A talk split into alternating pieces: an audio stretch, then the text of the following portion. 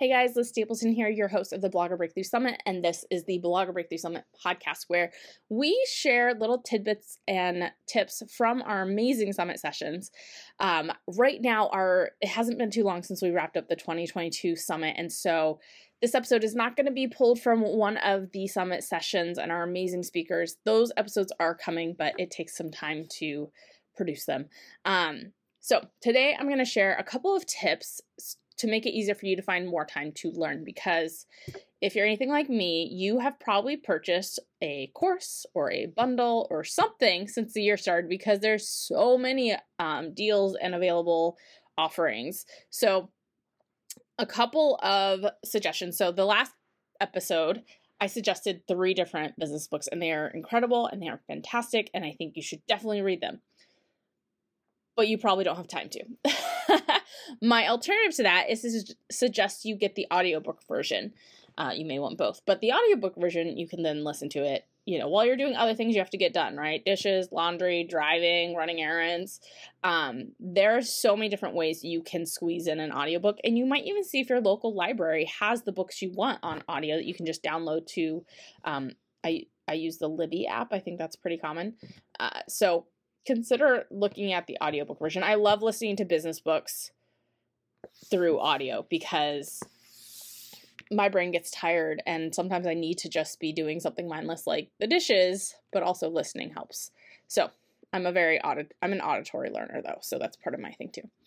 Um the, another tip to make sure uh, there's time is only multitask when it's productive to do so, right? So some stuff, some parts of the books that I mentioned are real dense, and I would not try to listen to them while doing something else because it's just not going to sink in. So, you know, occasionally it makes sense to multitask, right?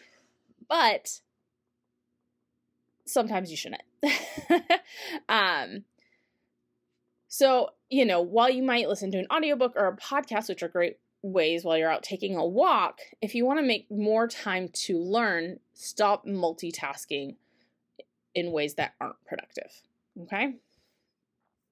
And the last tip I want to give you is to, I'm going to say time block, but I don't necessarily need, mean by using time um, or energy block. And I'm not super woo woo, I promise. Um, but some tasks I've found uh, require different energy levels, right? I need to be like on it if I'm going to be writing sales e- emails, less so if I'm, you know, creating pins in Canva. Um, and so I like to group my task or, or look at my list of tasks and figure out sort of the amount of energy I need. And also if it's going to be something that like gets me excited to keep working or something that's just really draining.